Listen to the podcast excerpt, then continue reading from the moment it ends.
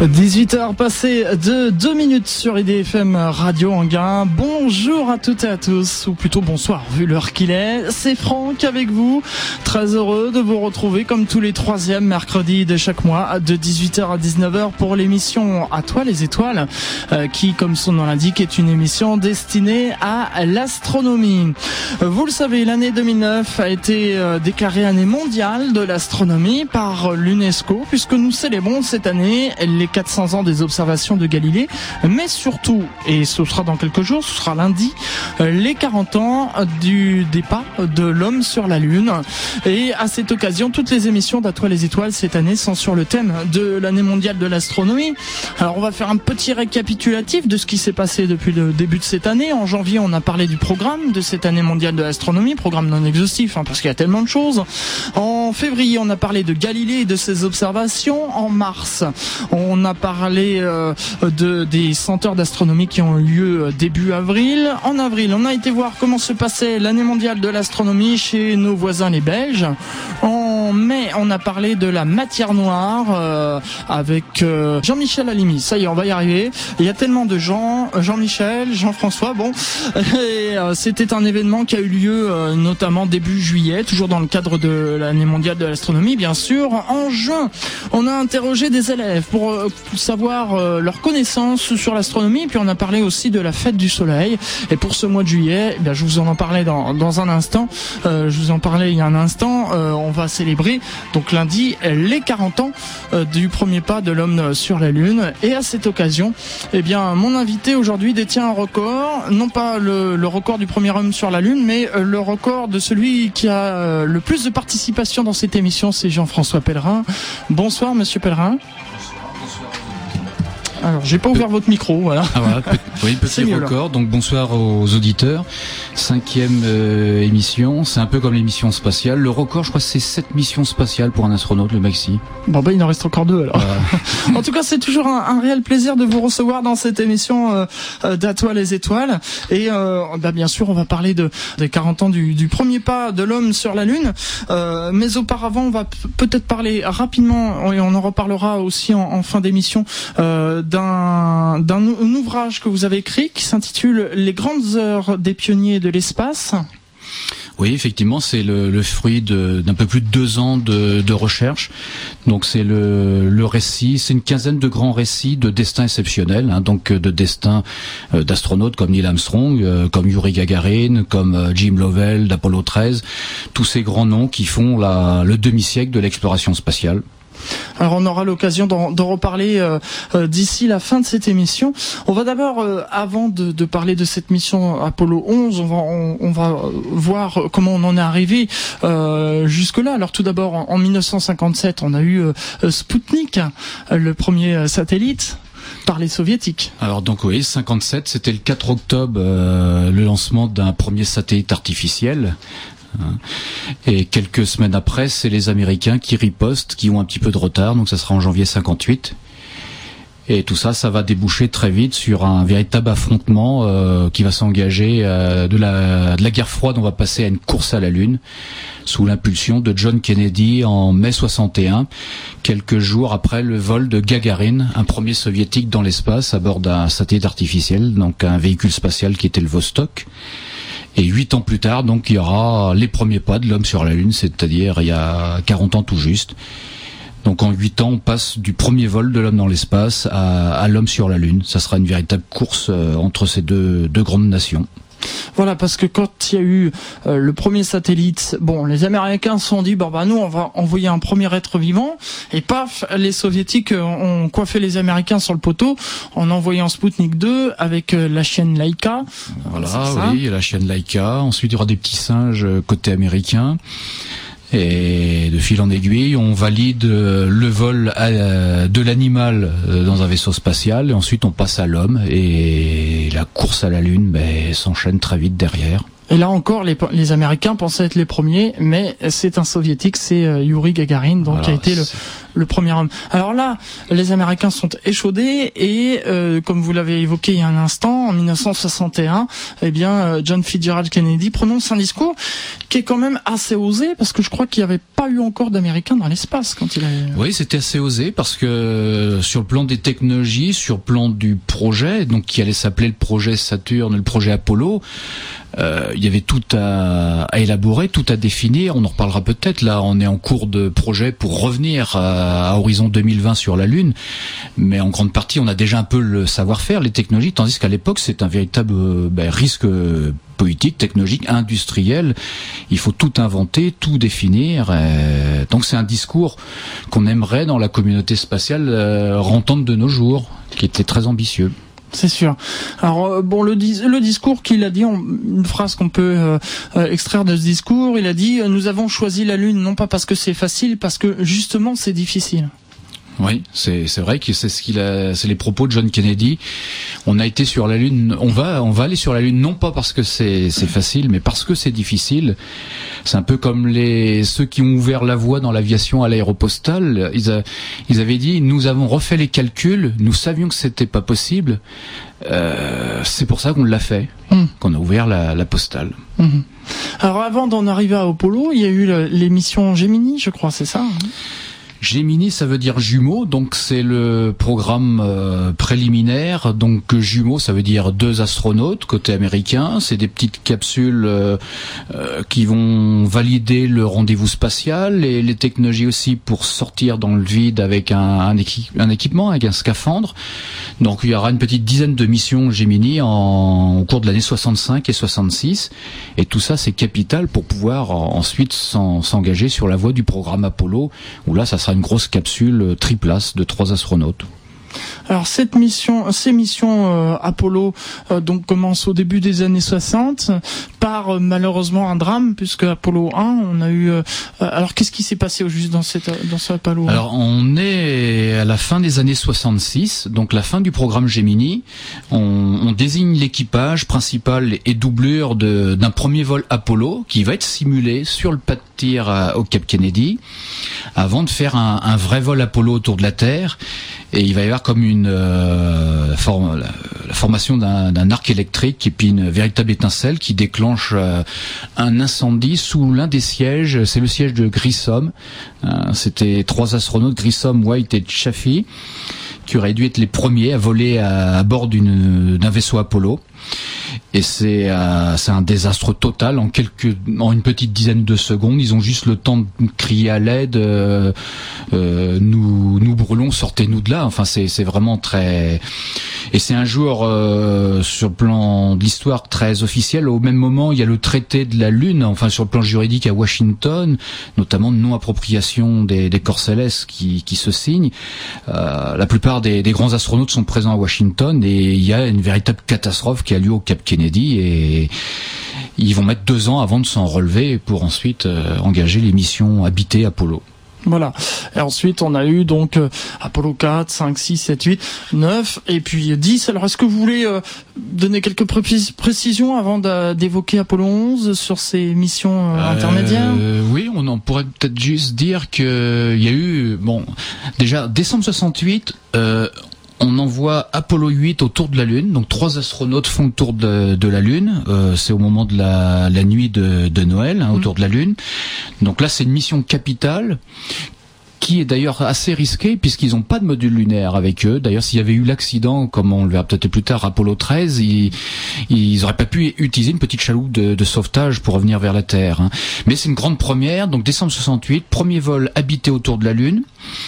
Ensuite, 69, avant d'arriver à l'alunissage de juillet, il y a deux missions capitales, Apollo 9 au printemps, suivi d'Apollo 10. Apollo 9, il valide le scénario en orbite autour de la Terre euh, du vaisseau Apollo et de l'amarrage du module lunaire pour, tester vraiment tout le système de train spatial tel qu'il sera envoyé ensuite vers la Lune. Et en mai 69, donc euh, Apollo 10, euh, ils reçoivent l'ordre de faire un, vol lunaire complet. Et deux des trois astronautes, c'est Stafford et, Cernan, Young reste en orbite. On leur demande de descendre vers le sol, mais de s'arrêter à une altitude d'environ 14-15 km d'altitude. Donc c'est juste un, la procédure, la répétition générale en quelque sorte. C'est en quelque sorte une répétition générale, mais on le verra par la suite avec Armstrong. Euh, le plus dur, c'est les derniers mètres hein, euh, au niveau de l'alunissage où là, ça, c'était assez difficile. Ça, ça doit être frustrant de s'approcher à 15 km de la surface et finalement de dire bon, il faut faire demi-tour maintenant. C'est c'est vrai que Stafford, il a pas eu la chance de repartir sur la Lune. Il fera Apollo Soyuz. Cernan, il a eu la chance lui d'aller sur la Lune. Young aussi, qui attendait en orbite pendant Apollo 10, il aura la chance en 72 de rouler avec la, la Lune à rover. Mais un peu de frustration, on imagine, de descendre à 14 km et de se dire on a les cratères sous les pieds, et puis on peut pas descendre plus bas. Bien sûr. Alors venons-en maintenant à, ce à cette mission Apollo 11. Euh, donc on a trois astronautes, Buzz Aldrin, Neil Armstrong et puis euh, le dernier où j'ai un trou de mémoire. Voilà, donc euh, Aldrin, Armstrong, euh, Michael Collins. Voilà, Collins. Donc voilà, c'est les trois astronautes qui vont être nommés donc pour cette fameuse mission Apollo 11. L'objectif d'Apollo 11, donc, c'est d'assurer le premier alunissage en conditions réelles, c'est de descendre au sol. C'est deux mois après Apollo 10.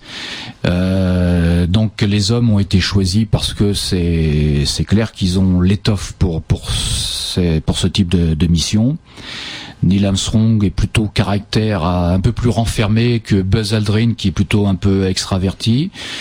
Michael Collins qui reste en orbite, lui il dira plusieurs reprises, même dans des conférences de presse, que lui de rester autour de la Lune. Enfin, il a même dit que il, laissait la Lune à d'autres collègues par la suite. Déjà, il était tellement heureux de pouvoir rester euh, et puis d'être dans le premier équipage du premier alunissage. Donc son job, c'est de rester autour de la Lune.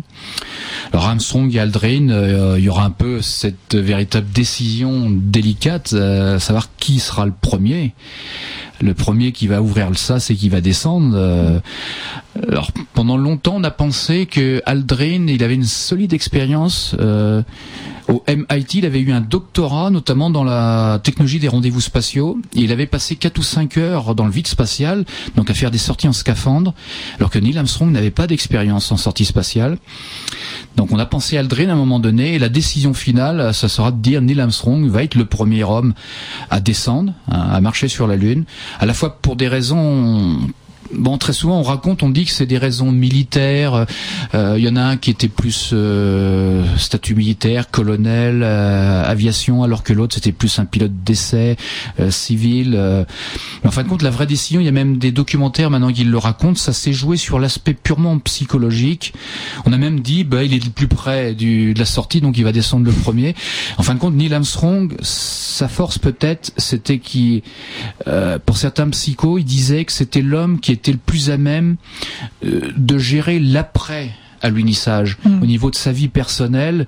Euh, c'est clair que c'est quelqu'un qui est très difficile à approcher, très difficile à interviewer. Il est beaucoup, il est un peu plus de, euh, ben, il a le caractère du premier, je dirais, du premier pour l'alunissage. Euh, ça veut pas dire qu'il avait pas d'émotion, il avait pas de sentiment. On voit des photos, on voit Neil Armstrong qui a le sourire et qui, qui est radieux, mais c'est sur le chemin du retour. Hmm. On sent que les émotions, euh, ils sont un peu comme des, ordinateurs, des calculateurs. Euh, et la décision finale, c'est les équipes psycho de la NASA qui ont dit ça sera l'homme le plus à même sur le plan psycho à gérer la notoriété et l'après, euh, l'après, avec le titre premier homme sur la Lune. Hmm. Oui, parce que comme on fait, on m'avait fait remarquer euh, euh, il y a de cela quelques jours euh, que j'avais parlé de ce, sujet avec des gens, on m'a fait remarquer que que c'était quand même une lourde responsabilité parce que si la, mission échouait, donc Buzz Aldrin et, les, trois autres d'ailleurs avaient toute la, réussite de la mission sur leurs épaules. Oui, c'est vrai que pour l'alunissage, les deux hommes, bon, ils ont la liaison avec le, centre de contrôle de façon intermittente. Ils ont une liaison avec Collins qui reste autour de la Lune. Mais c'est vrai que la, la, descente, l'alunissage, ça a été quelque chose de, de, de, très délicat, puisque à un moment donné, quand ils sont à 11 000 mètres environ, quand ils rentrent dans la phase critique, donc ils sont plus bas qu'au moment d'Apollo 10, mhm. où ils avaient fait la, la répétition euh, générale, il y a double voyant, il y a un voyant 1201, 1202, qui, il y a une saturation du calculateur du module lunaire au niveau informatique, à tel point qu'on Armstrong va demander à ce qu'on débranche le calculateur et c'est l'un des jeunes euh, au centre de contrôle de Houston qui s'appelle Barles. C'est un jeune euh, spécialiste navigation, guidage euh, au centre de Houston qui savait que au niveau listing, au niveau des process, des, des, des, routines, des process de niveau logiciel, qu'on pouvait passer outre ces alarmes. Donc il donnera le go au Capcom et au directeur de vol de continuer à la descente, parce qu'à un moment donné, on a envisagé d'avorter la descente hein, du module lunaire. Et c'est Neil Armstrong qui va prendre les commandes euh, en mode manuel et qui va descendre euh, délicatement. Mhm. Alors avant d'en venir justement à ça, euh, vous me disiez tout à l'heure quand on préparait cette émission en antenne qu'aujourd'hui, jour pour jour, donc le 15 juillet 1969, il s'est passé quelque chose? Voilà, oui, c'est vrai. Euh, il y a 40 ans tout juste, c'était le, le, 15 juillet 69. Euh, alors, euh, comme tout vol spatial, il y a un petit peu une phase, je dirais, de préparation psycho-quarantaine qui précède le décollage. C'est encore même valable aujourd'hui pour des vols autour de la Terre. Et les trois hommes donnent une véritable conférence officielle. C'est la, la, la toute première conférence préalable 24 heures avant le décollage, hein, un peu moins de 24 heures, où là ils disent qu'ils sont prêts, euh, ils font le point de leur entraînement. Ça a été jusqu'à des journées euh, de 12 ou 14 heures d'entraînement, l'entraînement en simulateur de vol. Ils, sont archi euh, prêts, ils sont vraiment dans une situation. Et là, ils donnent un petit peu les, des informations préalables. Euh, avant de se retrouver le, fameux 16 juillet euh, du, décollage. Hmm. Alors vient le décollage et ensuite la route vers la Lune. Euh, tout ça, ça se passe bien, je pense, pendant le voyage? Il n'y a pas eu de problème? Il n'y a pas eu de problème majeur parce que le, quand on décolle le 16 juillet, donc euh, décollage le, le matin du Cap Kennedy, il faut retracer un petit peu l'ambiance. Il y a même des grands noms qui sont des grands journalistes à l'époque qui, qui étaient là pour euh, pour les chroniques, pour les tribunes, pour raconter, comme Serge Berg, qui raconte qu'au Cap Kennedy euh, il est obligé de, de se renverser des bouteilles de, de Coca-Cola sur le sur la, le visage, sur la tête, euh, tellement il faisait une chaleur, ils n'avaient pas d'eau sur place.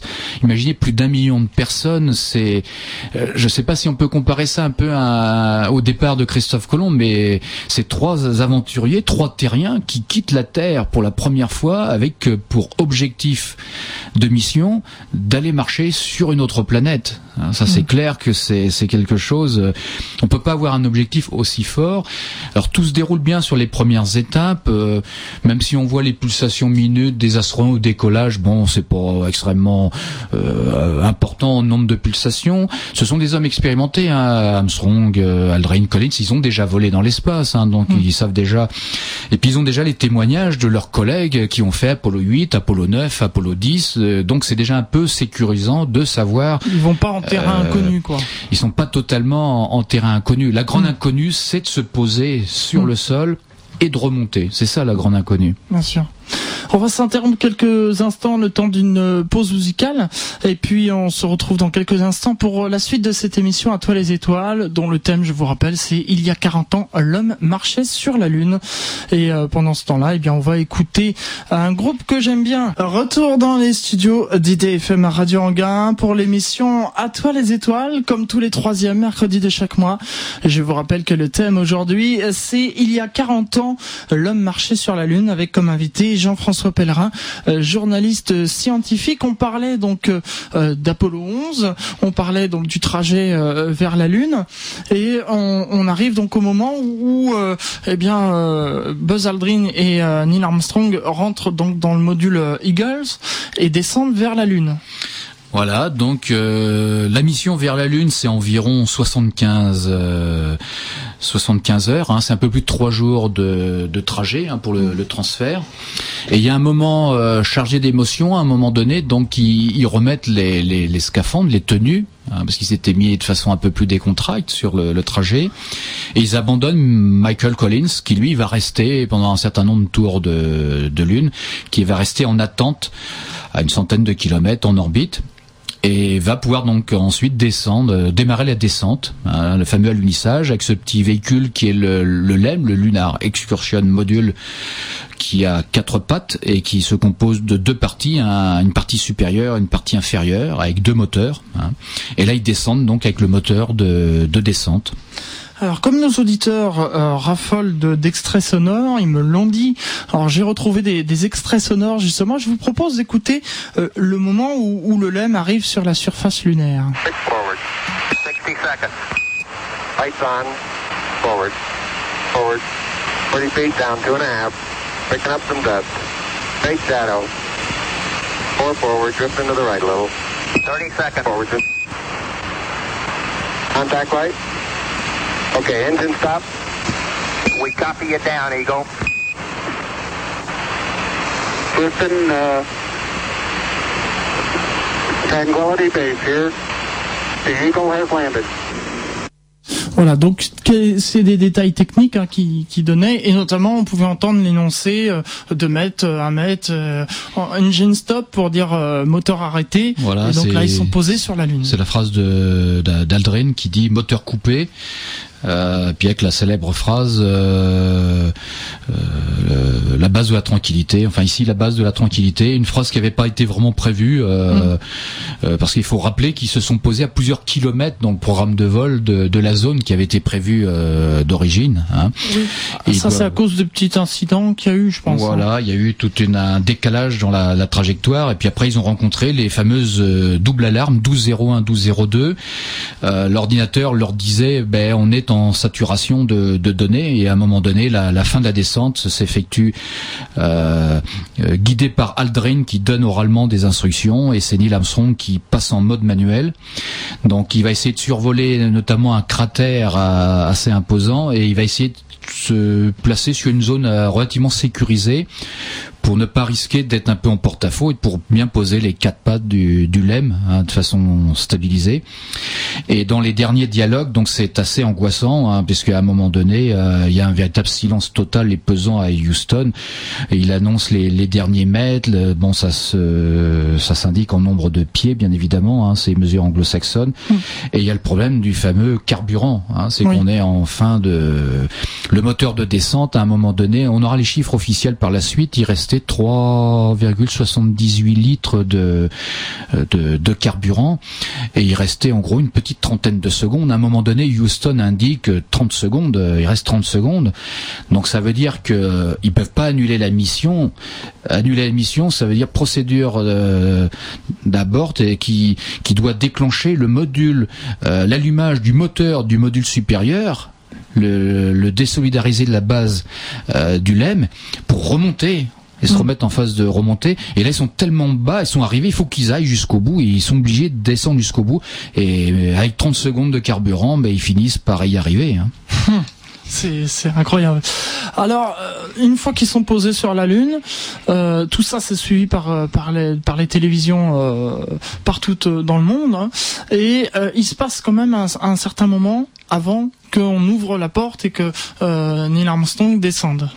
Oui, dans, alors dans le programme de vol, historiquement, il avait même été prévu une période de repos, mais les deux hommes sont un peu dans un état un peu de surexcitation parce qu'ils ont déjà tout le, le paysage, hein, par les hublots du Lem, euh, ils ont déjà une belle vue, hein. donc ils sont posés dans, dans une zone. Euh, Aldrin parlera bon de de désolation en parlant du, du site parce que c'est vrai que bon ça a une certaine teinte, une certaine couleur, hein, cette fameuse cette petite poussière là très très fine. Donc on va annuler Houston va leur dire on, annule la, période de repos et on va accélérer le processus pour euh, euh, dépressuriser, ouvrir le sas et, demander donc à Neil Armstrong de pouvoir s'engager sur l'étape donc de descente sur la Lune. Mhm. Alors, le, ça a pris un moment parce qu'il a fallu justement qu'il mette un scaphandre euh, qui était pas facile à, à, remuer. En plus, pour descendre et atteindre le premier échelon de de, du LEM. Oui, c'est vrai que c'est pas facile hein, quand vous voyez les, images. Donc les images, certains avaient la chance de les voir en couleur.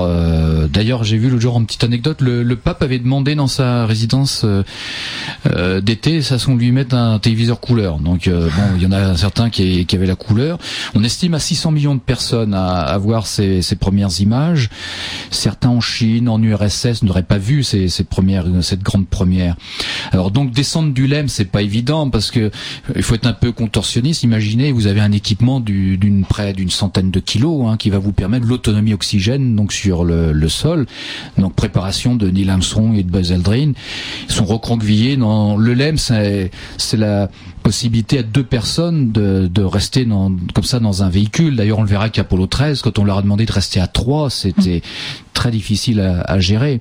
Donc voilà, c'est l'habillage, la procédure, il faut se préparer, ne rien oublier, euh, et ensuite se mettre dans la bonne position pour pouvoir mettre ensuite ses pieds sur l'échelon supérieur de l'échelle qui compte neuf marches. Oui. Et donc il, descend, euh, il descend les échelons et puis il arrive sur le, le sol lunaire. Alors je vous propose, j'ai retrouvé aussi un, un, petit extrait sonore du, du moment où euh, Neil Armstrong pose le pied sur la lune. On, on l'a beaucoup entendu, mais euh, ce qu'on entend moins, c'est la liesse après. Et vous allez entendre des commentaires un peu dans toutes les langues. Et euh, donc on va entendre du japonais, euh, de l'arabe, un peu de tout. Et ce qui est marrant, moi, quand, quand j'ai entendu cet extrait pour la première fois, le commentateur français en dirait Nelson Montfort. Euh, le 20 juillet Alors écoutez bien euh, cet extrait. Ça dure à peu près deux minutes, mais vous allez voir, c'est pas mal du tout. Okay, Neil, we can see you coming down the ladder now. Neil, we can see you coming. Okay, I just checked uh, getting back up to that first step. Uh, it's uh, that isn't collapsed too far, but uh, it's adequate to get back up. Roger, we copy. Pretty good little jump. I'm uh, at the foot of the ladder. The limb footbeds are only uh, uh, depressed in the surface about uh, one or two inches, although the surface appears to be uh, very, very fine grained as you get close to it. It's almost like a powder. Ground mass uh, is very fine. I'm going to step off the limb. That's one small step for man,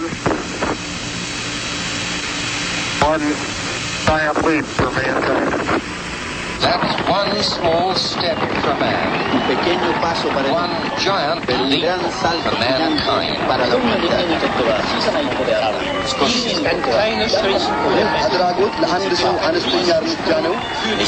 En avant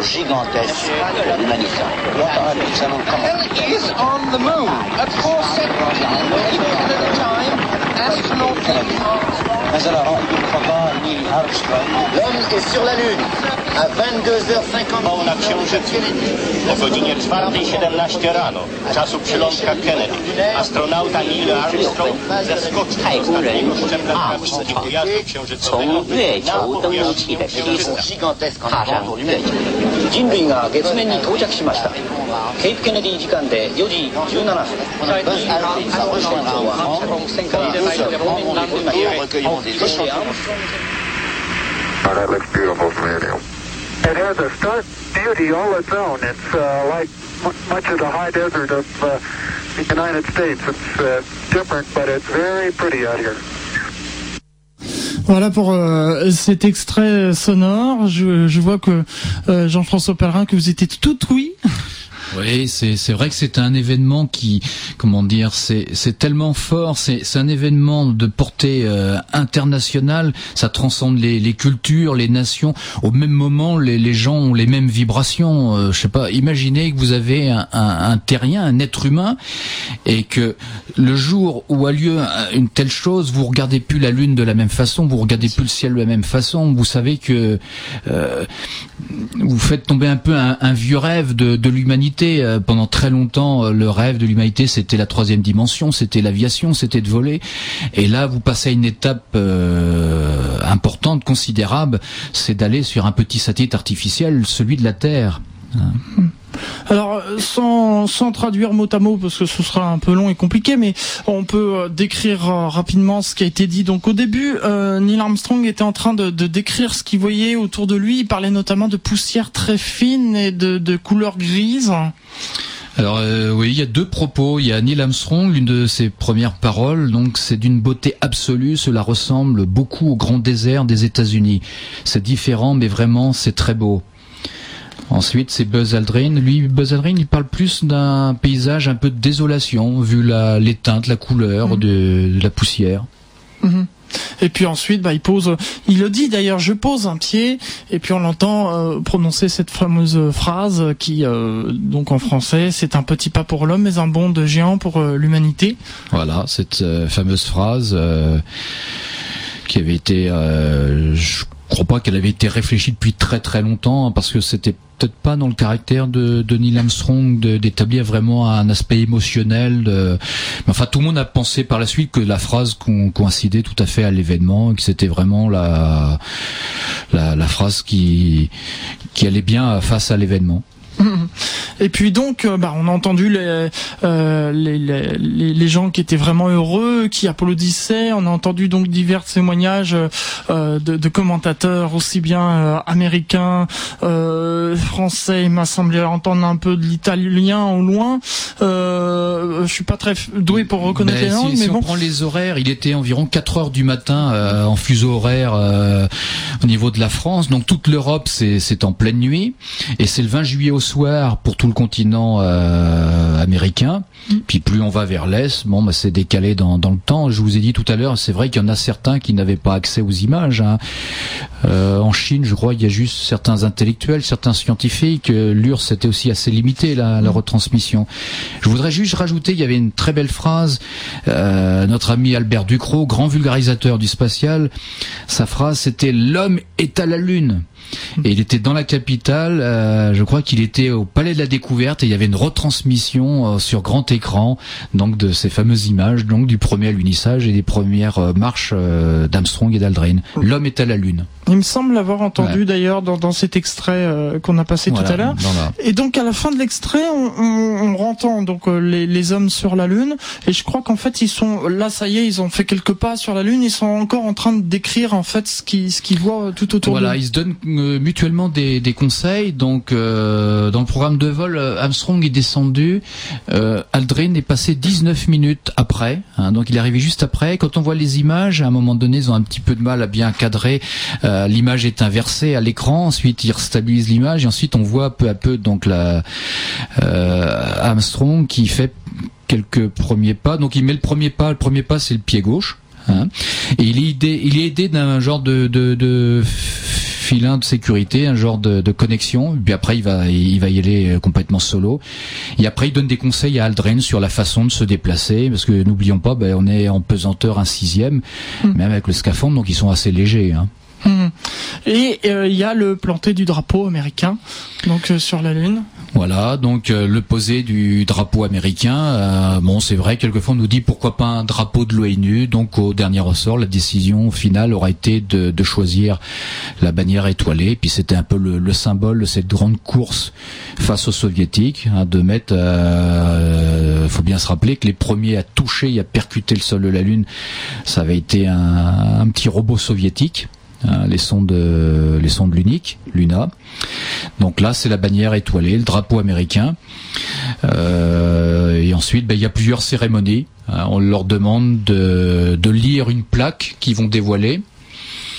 Euh, une plaque euh, qui indique donc qu'ils sont arrivés euh, ici. Des hommes de la planète Terre ont pour la première fois posé le pied sur la Lune en juillet 1969 de l'ère chrétienne, donc euh, après Jésus-Christ. Nous sommes venus pacifiquement au nom de toute l'humanité. C'est signé par les membres de l'équipage Apollo 11 ainsi que par le président américain Richard Nixon. Mhm. Qui, qui va rentrer en communication téléphonique d'ailleurs avec eux, avec eux. Bien sûr. Alors ils sont restés 2h31 hein, sur la Lune. Si oui, en gros 2 heures, euh, deux heures et demie ouais, sur le, le, sol.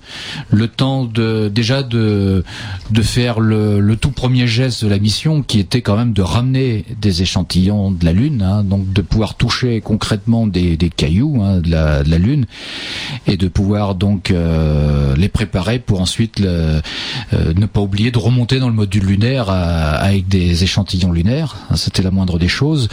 C'est ce qu'avait dit le président John Kennedy. Hein, donc avant 1970, donc de ramener des, hommes après avoir été sur la Lune et de ramener des, des échantillons lunaires. Bien sûr. On va s'interrompre le temps d'une seconde pause musicale et puis on, se retrouve euh, dans un instant pour la suite et la fin de cette émission à toi les étoiles qui, je vous rappelle, euh, on parle des 40 ans du premier homme sur la Lune. Et puisqu'on parle d'Apollo, eh bien on va écouter le générique euh, du film Apollo 13 que je vous conseille si vous ne l'avez pas vu. C'est l'émission à toi les étoiles. On était en train de parler hors antenne, voilà. l'émission à toi les étoiles avec Jean-François Perrin, journaliste scientifique. Je vous rappelle que euh, le thème de cette émission aujourd'hui, c'est les 40 ans d'Apollo, les 40 ans du premier homme sur la Lune. Euh, Jean-François Perrin, vous étiez en train de me raconter des anecdotes euh, hors micro. J'aimerais bien qu'on les répète à l'antenne. Oui, c'est vrai. Il y a toujours des petites anecdotes. D'ailleurs, je les aborde dans mon ouvrage là sur les grandes heures des, des pionniers de l'espace. À chaque fois, j'ai mis des petits encadrés et je raconte effectivement toutes les petites anecdotes. Bon, quelquefois, Buzz Aldrin, qui a été le deuxième à marcher sur la Lune, hein, 19 minutes après Neil Armstrong. Quelquefois, il a un humour euh, pour transcender un peu ce fait qu'il a dit il y a pas très longtemps, il a dit je suis la médaille d'argent Armstrong c'était la médaille d'or sur la Lune. J'étais le deuxième. Ouais, c'est une petite anecdote. il aurait fait son, son petit pipi dans le scaphandre euh, au moment de la descente de l'échelle. Il aurait fait marcher le collecteur d'urine et il a dit l'autre jour qu'effectivement euh, on peut pas me retirer ce titre. J'ai été le premier à faire mes petits besoins en descendant euh, du module lunaire et en allant faire ma petite escapade de deux heures sur sur le sol. Mais des anecdotes, il y en a d'autres bien évidemment où il y a des petites choses qui sont très symboliques. Euh, la, la foi de Buzz Aldrin l'a amené à avoir un petit équipement avec un calice. Il a communié à bord du module lunaire. Euh, pour montrer un peu la force de l'événement et puis surtout euh, de montrer aux gens qu'ils sont sur la Lune. C'est pas parce qu'ils sont arrivés, il y a le module lunaire, ensuite ils descendent, euh, ils n'ont pas gagné pour autant.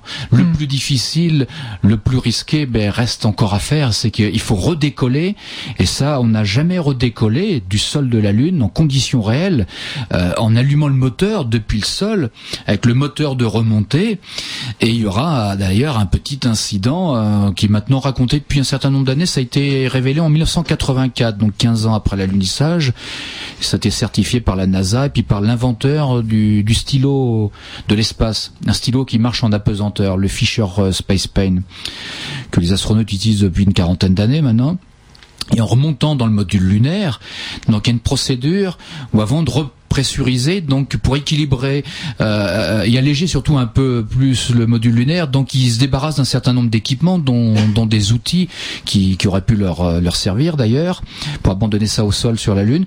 Et à un moment donné, en s'installant sur sa, sa couchette, il y a Buzz Aldrin qui heurte le, contacteur, enfin sur le tableau, qui, qui permet de, de réarmer euh, pour faire déclencher la manette de gaz pour allumer le moteur, de remonter.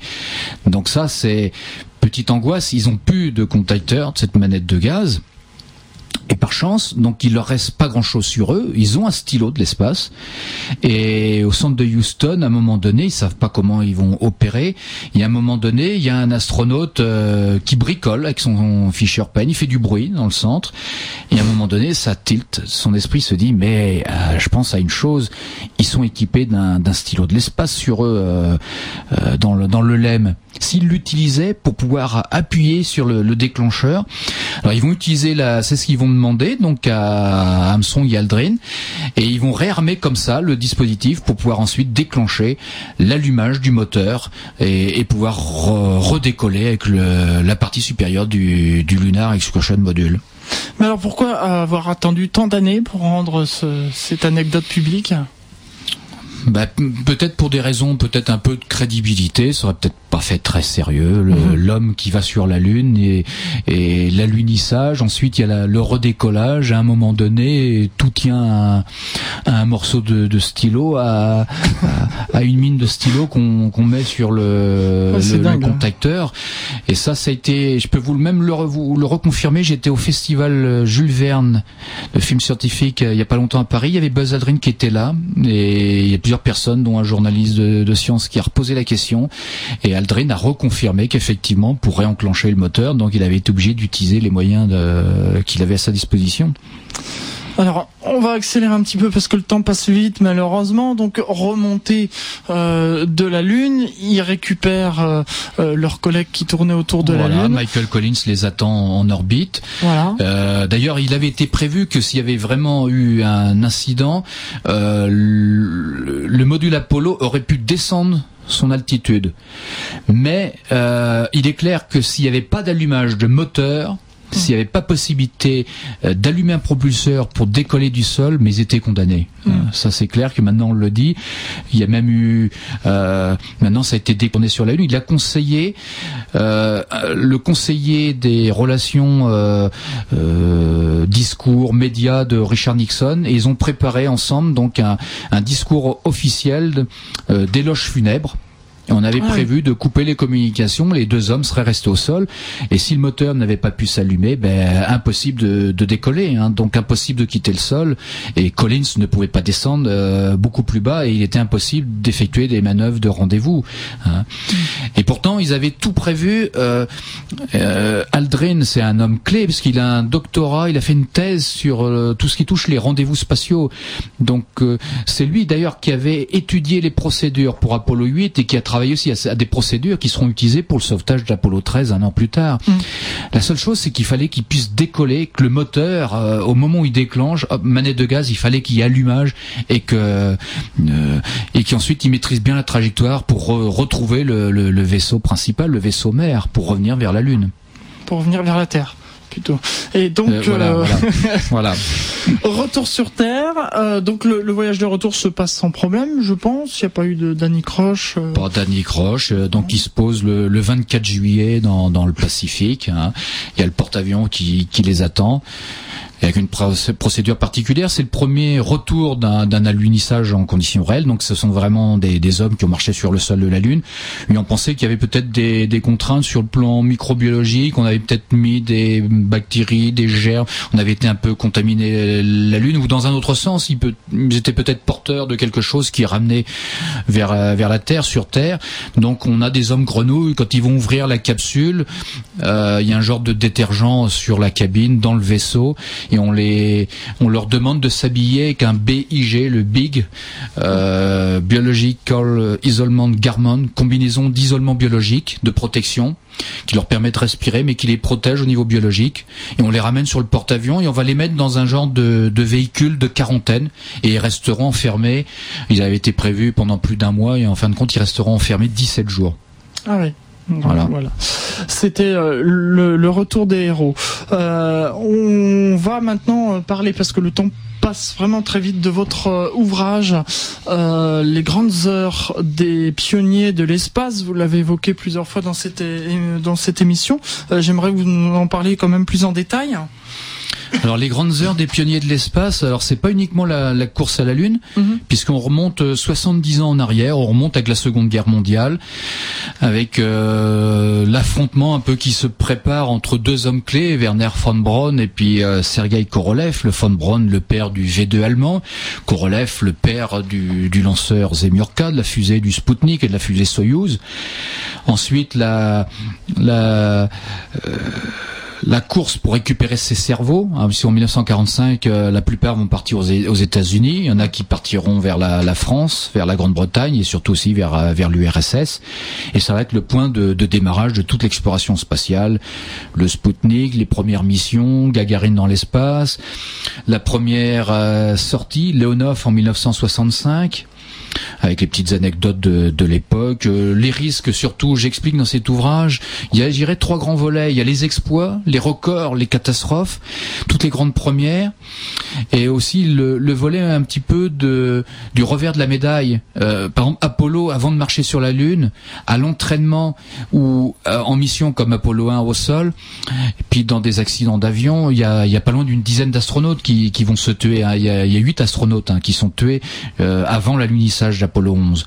Donc dans cet ouvrage, je raconte aussi les accidents, je, ra- je raconte un peu les, ambiances euh, familiales, les rapports entre les astronautes, leurs enfants, leurs épouses leur entraînement, le, le stress, comment ils s'y préparent, euh, comment ils apprennent qu'ils sont nommés et par la suite comment se déroule complètement une, une mission spatiale.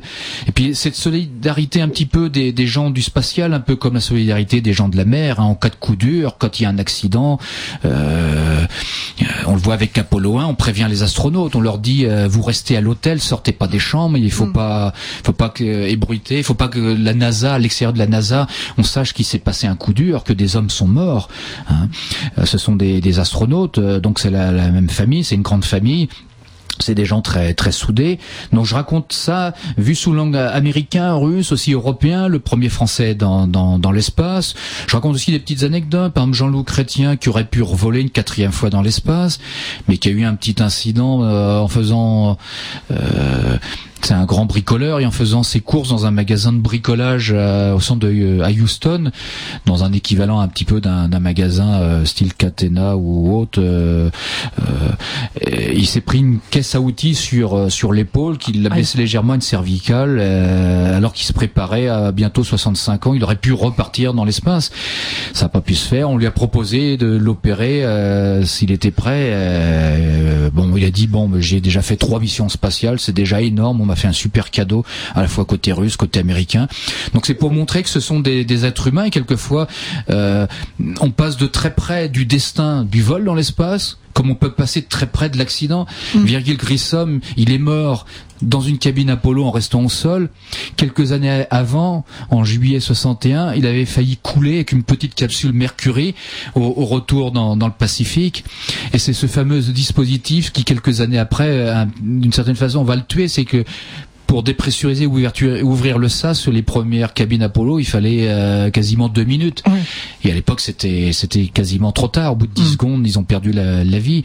Je raconte les incidents à bord de la station Mir, l'incident, euh, l'incendie, la collision avec un vaisseau euh, Progress, l'année un peu délicate lorsque l'URSS se restructure. Euh, Il y a le putsch dans Moscou. Au même moment, il y a Sergei Krikaliev qui va faire un vol de 10 mois, 11 mois à bord de Mir, qui va attendre la, la relève d'équipage euh, en restant 5 mois de plus. Euh, je termine avec Steve Fossett, le tourisme spatial, le retour sur la Lune, Mars. euh, c'est tous les grands pionniers. Il y a John Glenn, 77 ans, où je, je raconte son retour dans, dans l'espace grâce au soutien du président américain Bill, euh, Bill Clinton. Puis vous avez un cahier photo qui vous montre un peu toutes les, images euh, principales et incontournables. Et tout ça, c'est construit un peu sous forme de roman avec de vrais ingrédients, les faits réels. Et vous retrouvez les dialogues des centres de contrôle, euh, puis des informations aussi d'interviews et d'anecdotes racontées dans les autobiographies de certains astronautes aussi. Et tout ça pour la modique, la modique somme de 21 euros. 19,95 en Fnac D'accord, voilà. ou, Donc, sur, euh, ou sur Internet. Voilà. ou sur internet. Euh, donc euh, c'est édité chez euh, A2C Média. Voilà, c'est le groupe Erol qui édite cela. Les grandes heures des pionniers de l'espace. Donc à ne pas manquer, on arrive en, en fin d'émission et euh, comme le veut la tradition, euh, Monsieur Jean-François Pellerin, le mot de la fin pour conclure cette émission. Ben, le tout juste. Que le temps passe vite. J'aurais presque envie de dire, pourquoi pas dans dans dix ans au même endroit, même jour, même heure, euh, pour euh, une émission euh, à toi les étoiles avec Thomas Pesquet, le nouveau Français, qui serait dans un équipage international. Et il serait le premier Européen sur la Lune, je sais pas, en 2019, en juillet 2019. C'est le programme Orion Constellation. On attend les grandes décisions du président américain qui va certainement faire de grandes cérémonies le 20 juillet avec les, trois hommes d'Apollo 11 qui sont âgés de 78, 79 ans maintenant. Mm. Mais je leur souhaite de revivre, de, de vivre cela de leur vivant, le retour d'un homme sur la Lune. Ça serait le 13e, ah, c'est symbolique, hein, le 13e homme hein, sur la Lune. Et pourquoi pas euh, avec un équipage, avec un Européen, puis avec le, le nouveau Français qui vient d'être nommé à l'ESA comme nouvel astronaute. euh. D'ailleurs, hier, il y avait la sortie des hommes qui viennent de simuler une mission martienne, qui ont fait une simulation à Moscou de 105 jours, en attendant une mission simulée de 500 jours. Ça, ça sera l'étape suivante, donc euh, mars 2030, 2040. Mais déjà, il faut revenir sur la Lune et démontrer qu'on est capable de refaire ce qu'ont fait nos ancêtres et ces grands managers de projets, puis ces grands chefs d'État qui ont donné les impulsions, comme euh, Kennedy il y a, il y a près de euh, près de 50 ans. Eh bien, Monsieur Pellerin, merci beaucoup pour euh, ce mot de la fin. Merci euh, de votre participation à, à cette émission à toi les étoiles. C'était donc la cinquième, hein. encore deux, et puis ça y est, vous. Voilà, c'est sur le record des. Voilà, comme on disait euh, tout à l'heure en, en début d'émission, je vous donne rendez-vous le troisième mercredi du mois d'août. Donc, ce sera pour vous dire exactement, je vais vous dire ça dans un petit instant. Voilà, ce sera le 19 août, euh, mercredi 19 août, euh, de 18h à 19h pour une nouvelle émission d'Atoile les étoiles, toujours sur le thème euh, de l'année mondiale de l'astronomie, bien sûr. Merci à toutes et à tous d'avoir suivi cette émission. Et puis, n'oubliez pas de suivre toutes les commé- commémorations. ce sera lundi. hein. Voilà. Bonne soirée à toutes et à tous et bonnes vacances pour ceux qui sont. Bon courage pour ceux qui n'y sont pas. Et rendez-vous dans un mois.